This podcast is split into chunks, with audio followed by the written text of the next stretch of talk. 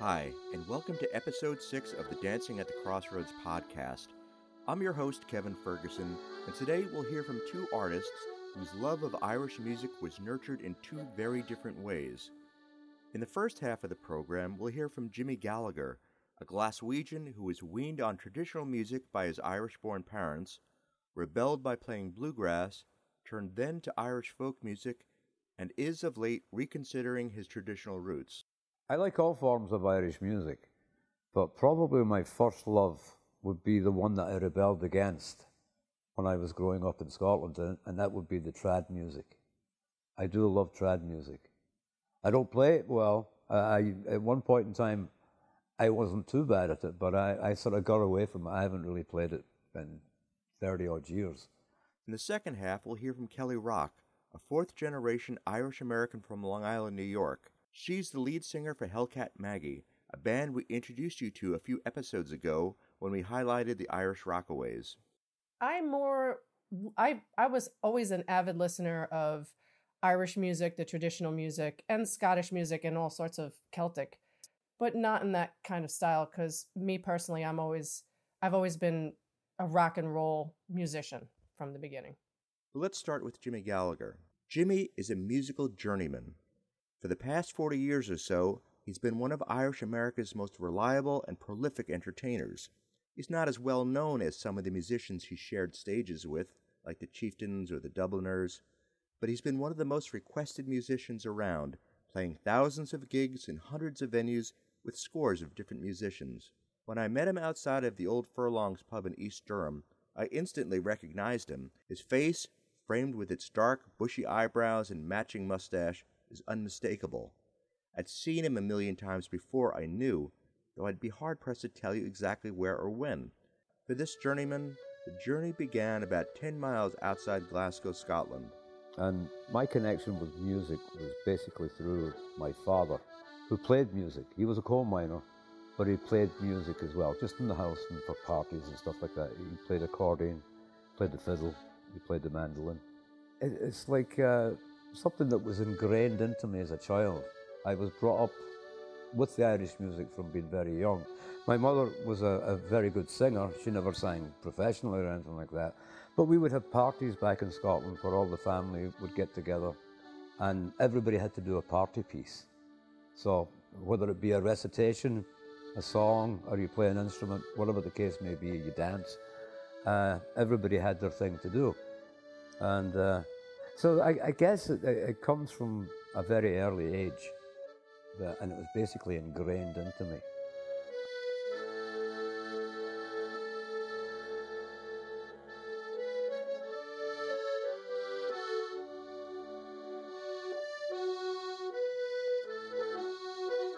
And so I was the only one in the family. I come from a family of four, but I was the only one that took up music. And so... I learned to play banjo, mandolin, and I played in several bands when I was younger, going to school. Played in the band called Contraband. We went to Eindhoven in Holland for a folk festival. We got to play in the same line as the Dubliners and the Chieftains. My father, God rest him, he belonged to this Comhaltas Ceoltóirí Éireann in Glasgow. And so we would go in there. I think they had get-togethers like once every few weeks, and we'll go in, and everybody would be sitting round the room in like a circle, and they all had their instruments, and everybody would get a chance to do their thing. And so I remember the first time that I went in there, I didn't realize at that point in time most of the musicians were all from Donegal, you know, and so I started to play a couple of Kerry slides or something like that. And normally what happens is I would play it through once on my own, and then everybody else would join in. Well, very few joined in whenever it got to the point where they were supposed to come in. And the reason being was they were from Donegal, and that's the type of music that they wanted to play. They didn't want to play Kerry music. They didn't want to play music from Sligo or whatever else. And that's where my father, God rest him, he was from Sligo. And but they're very, very clannish. Great people. And actually, at some point in time, we had to have been from Donegal, because it said a Donegal name, my last name, Gallagher. And but they must have moved to Sligo when my father, or before my father was born, I guess. And my mother was from Tyrone, and so I guess it's a case that the apple doesn't fall far from the tree when it comes to music. Though sometimes the apple gets kicked a little further.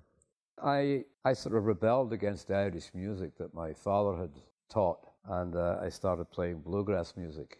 And I played in a band in Scotland that we played bluegrass. I played mandolin and a five-string banjo this time, not the tenor banjo. And I played in a few bands, and then I finally came to America in 78. Came here when I was 25, because at that point in time in Britain and in Scotland, the trade unions, which I think are fantastic, they were crippling the country. And it got to such an extent that there would be strikes every other day, and it would be a nationwide strike. Even a 14% inflation rate is well above most other European countries, and for many Britons it means a real cut in living standards. Mr. Evans said we cooperated in times of crisis. Are we still in a crisis? But it can only keep inflation down at the cost of unemployment if it does not have help from the trade unions in responsible collective bargaining. Now, See, I've got to get out of here. The whole situation is too volatile. There is no consistency, you know, and so I decided I was coming to America. In some ways, Jimmy Gallagher seemed destined to come to America, where his mother once lived before he was born. She loved America, and she always, like when we were growing up, instilled into us, you know, this love of America. I had family out here. I had two sisters and a brother, and they all moved to the States before me. There's quite an age difference between myself and my oldest sister. So basically, when she left Scotland, I was 5 years old. And when my other sister left Scotland, I was probably about 7 years old, or maybe 8.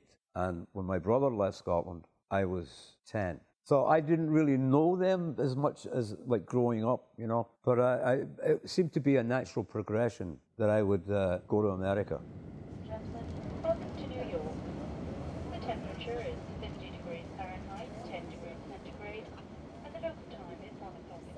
And I met up with a fella in the Bronx by the name of Joe Burke. Joe Banjo Burke from County Kilkenny, Ireland, had already made a huge name for himself as a traditional Irish musician and ballad singer. As down the glen one Easter morn to a city fair rode I. At the Glockamore pub in Manhattan, Jimmy paired up with Banjo Burke and Andy McGann, the legendary fiddler. I was playing mandolin, and he brought his banjo in. And he asked me, did I play guitar? I said, no, I don't. He said, okay. So we had made arrangements. We were going to meet the following week. So we met the following week, and he brought me in a guitar. He said, here, learn this. He said, we'll do some gigs together. So I picked it up, started playing that. We played in a bar down in Manhattan called the Glockamore. So I played along with Banjo Burke and Andy McGann, and we played there for 2 years. We had some fantastic times. Oh my God, the city was jumping. Let's hear for a fine banjo player there, Joe Burke. So then I basically got out of the trad scene because there was no money in it, you know. So I got into the more of the mainstream Irish, you know, like the show bands type stuff.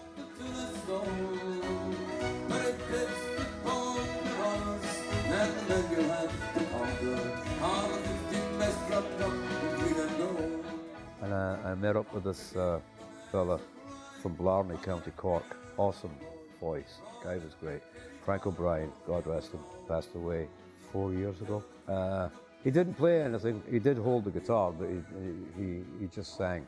His voice was his instrument, and he was an awesome singer. And so we had a band called the Irish Dragoons. We played together for, I think it was about 14 or 15 years. Thank you very much. And with that, we're going to take a short pause for the cause. As we mentioned earlier, Jimmy Gallagher has played with many musicians.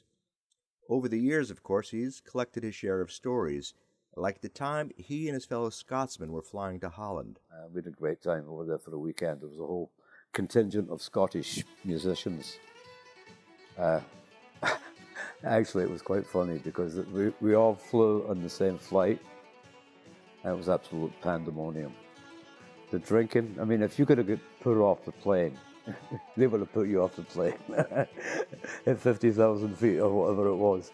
But it was a great weekend. We actually saw a bit of an altercation with the Dubliners. We played in this huge, it was like an auditorium. I'm really not sure what it was, but there was a lot of steps up there. And I think the Dubliners had one or two drinks in them, and they were coming down the stairs, arguing back and forth with one another. And there was a couple of punches get let loose. But yeah, quite a time. Or the time he was asked to play with Mickey Carton, a famed accordionist who played on the Ed Sullivan Show and who eventually had a street named after him in Irish Town in Rockaway Beach. She come up and asked me, she said, "Would you ever get up and play with this fella? He plays accordion," he said, "but he needs a guitar player." And I said, "Well, what's his name?" And she said, "Mickey Carton." Now, I'd always seen his picture in the Irish Echo and the Voice and whatever else, but little did I know that it was his high school photograph. He had to be in his 80s. Whenever he came out, she introduced me to him. But it was a good day, good day.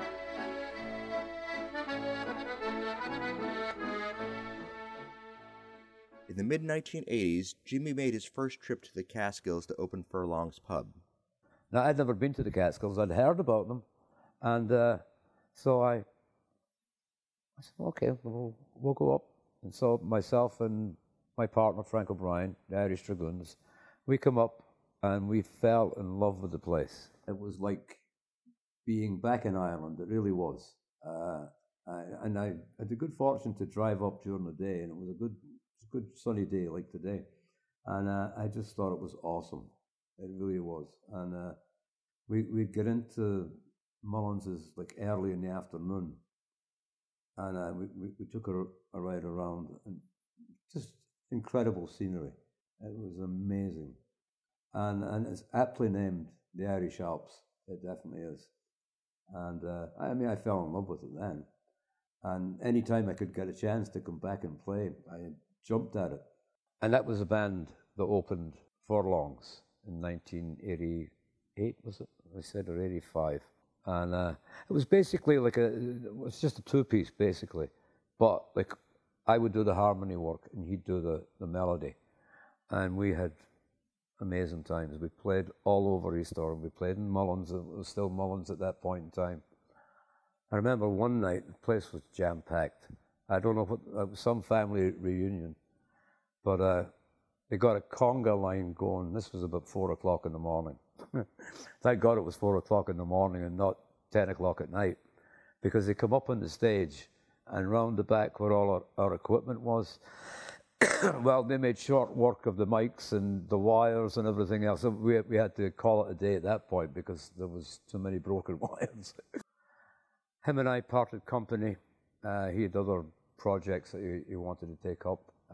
I ended up going with this other crowd, two guys, Chris Kelly and Sean Fahey. Chris was a guitar player, singer, and Sean was an accordion player. And I played mandolin, and I also played guitar at that point as well. And we were called the Fox Hunters. And we played New Jersey, a lot in New Jersey, because Sean was from New Jersey. And we played quite a bit in the Catskills. We played in Furlong's, of course. I think we played in the Blackthorn. I'm not 100% sure on that.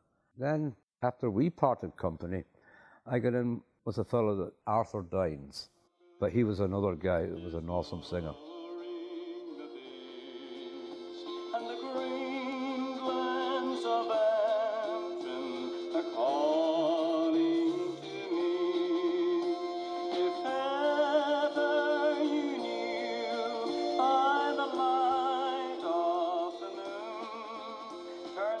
And along with him, we had another fellow, Nick O'Brien. He played guitar. And he sang as well. And I don't think we had an actual name to the band, but we played all over. So we played in Ernst Melody quite a bit. Actually, Arthur and the owner of Ernst Melody, they were bus drivers together. They worked with the transit system down the city. So we played in there, and actually I was the last person to play in Ernst Melody whenever he sold. Seems to be a pattern emerging here, because I was the last person to play in Furlong's too before they closed. In 2001, with their children Martin and Patty Ann, now grown, Jimmy and his wife Bonnie moved from New York City to live in the Catskills full-time. Sadly, Bonnie passed away in 2010, and now Jimmy splits his time between the Catskills and Florida. So I go down there in January, I'll go down, and I'll be playing down there with a very good accordion player by the name of Michael Rourke. He's from Long Island, but he lives in Florida now. And so I'll be down there for a couple of months, get away from the cold, doing my snowboard thing. I never thought I would do that, but I'm doing it. So. And he's begun taking a serious look at the music that got him started so long ago. So it's gonna something that I'm actually working on getting back into. My girlfriend bought me a bodhrán for Christmas last year, and I'm fascinated by the bodhrán. So I'm practicing away on that. See what I can do, but that would be, for all intent and purposes, traditional music would be in my heart more so than the other stuff. And the other stuff I like it a lot, but definitely my first love would be that.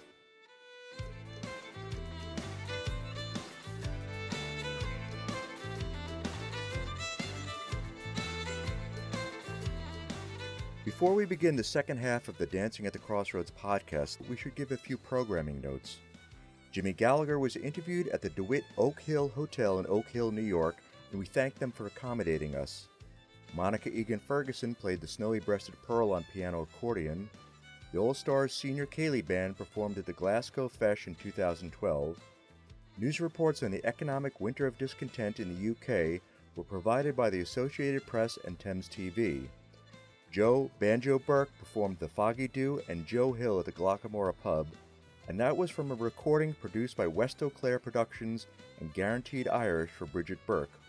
Arthur Dines sang Green Glens of Antrim from the LP Live from the Emerald Isle in the Catskills, These Are Our Mountains. Up the Kingdom was performed by Michael Rourke and Jimmy Gallagher. My Emigrant Irish Boy was performed by Mickey Carton, and Jimmy Gallagher and Rob Handel performed at the Blackthorn Resort.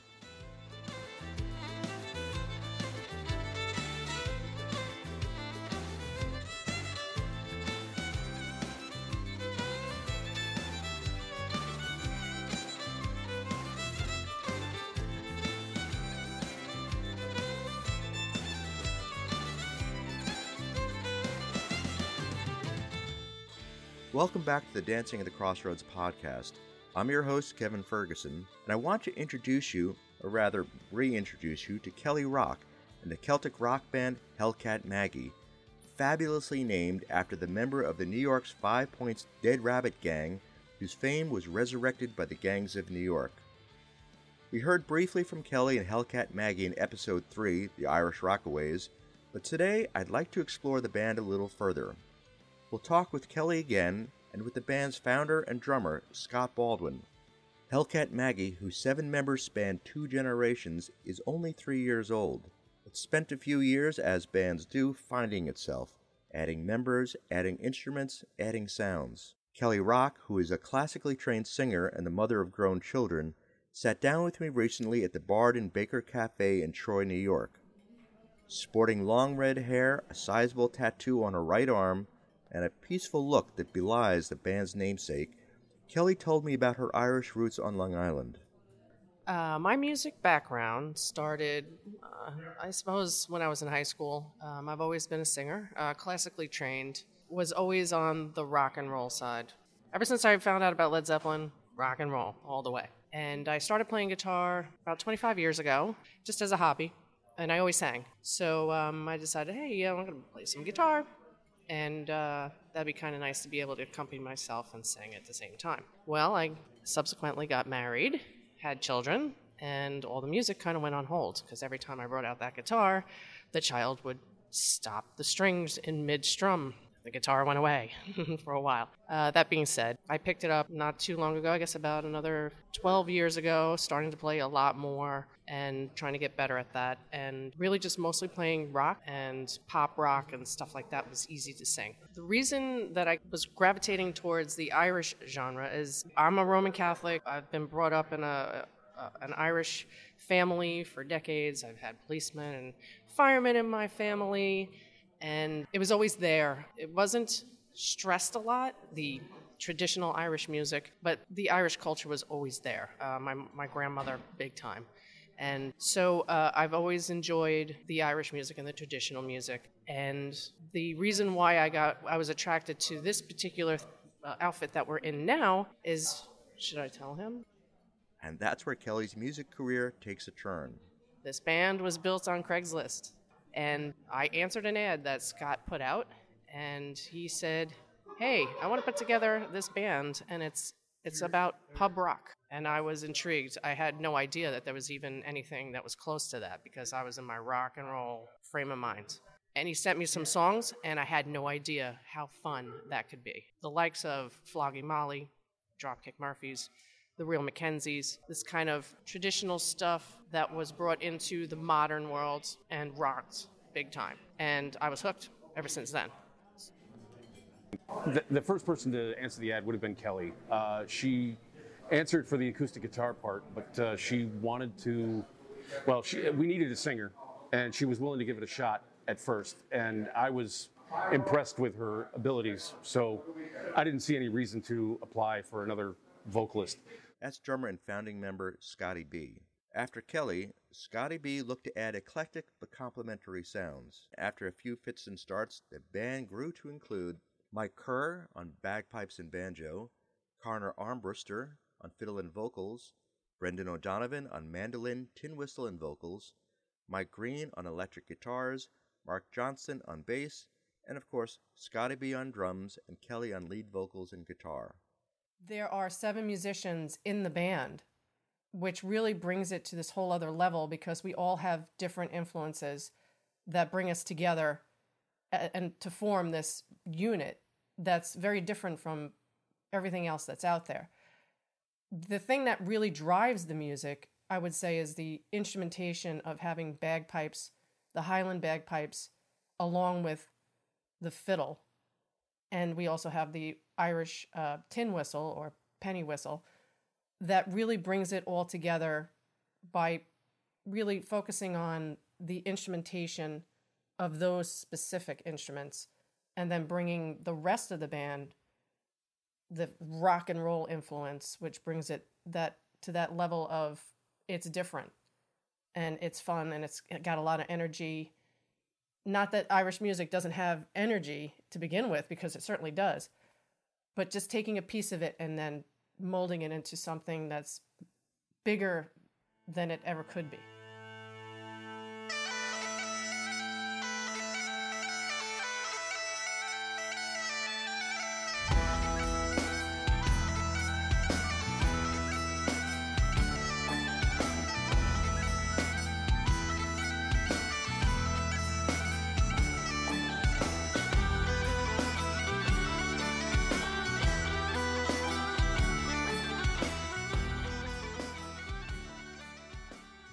For me, Going Home stands out among the 8 tracks on Hellcat Maggie's debut album, Scratching the Surface. Mike Green, our guitarist, wrote the music, and I found the melody, and I wrote the lyrics with that longing that was already built inside that melody, which was kind of cool. It was almost easy.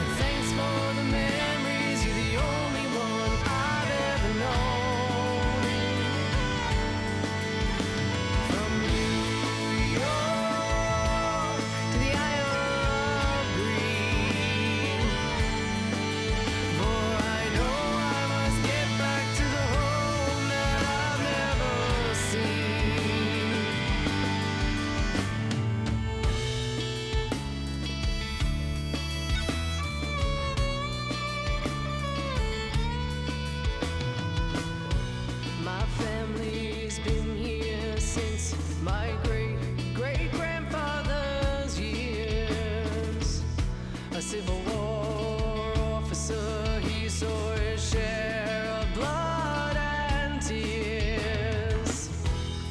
What would he say? It was basically, I just wanted to say that I wanted to kind of go back and see if I could possibly go back and understand and live in that culture again. And I think it would be kind of cool because I've been here so long. Generations have been here so long. We've never even left New York. We've always we've been in New York the whole time. We've gone as far as Long Island. Me personally, I'm the one that went the furthest, and that's only upstate. It's not that far. Although some of our relatives think it's on the moon, but it's not that far. But that's where the idea of going home came from. Even overplayed songs like Whiskey in the Jar, which I had hoped I would never hear again, sound surprisingly new when Hellcat Maggie plays them.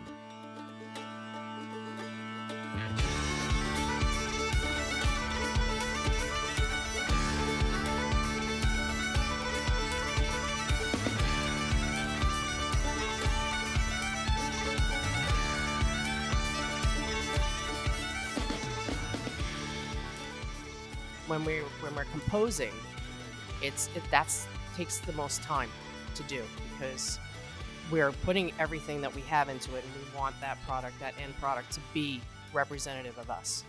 And it's quite a quality control thing that's going on because there's a lot of pecking going on, saying, hey, maybe we should do it that way or this way or that way. And it's really just about taking the time and really getting it out. The reason why we did add those couple of things in there, the trad songs and the covers, is because we wanted something out there. And it's so much easier to promote and get people to listen to Going Home and even Hellcat Maggie, and then say, yeah, well, we have these things, but we had to come up with an arrangement of, or array of songs in order to come out with a CD to have something viable out there on the market. So we can say, hey, we got this, and to have some merchandise when we play festivals. And hell, you don't have a CD. We had so many people asking us for CDs for 3 years, and we finally came out with one. So there was a kind of a push to do that, and not a lot of time to write our own stuff at the same time. When we're saying we're scratching the surface, we're literally scratching the surface because we're still finding our sound. You're trying to get that perfect mix of what we all contribute. We're really still trying to find exactly what we're capable of, and I don't think we've even scratched the surface yet.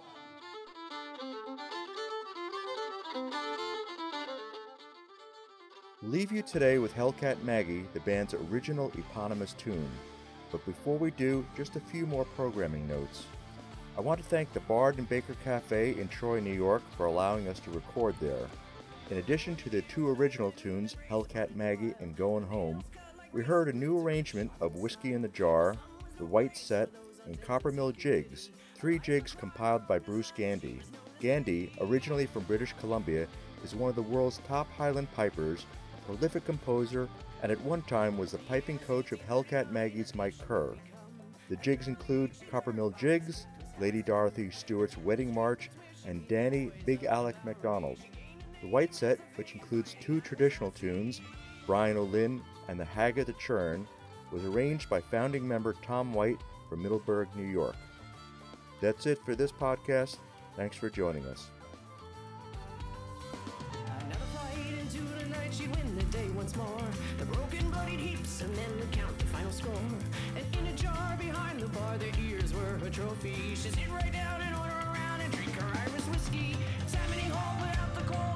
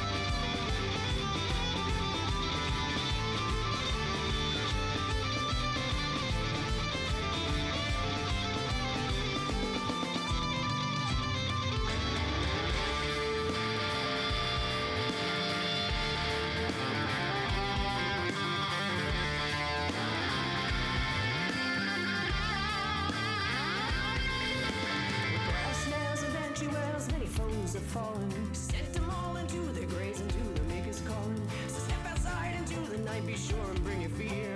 You cross the path.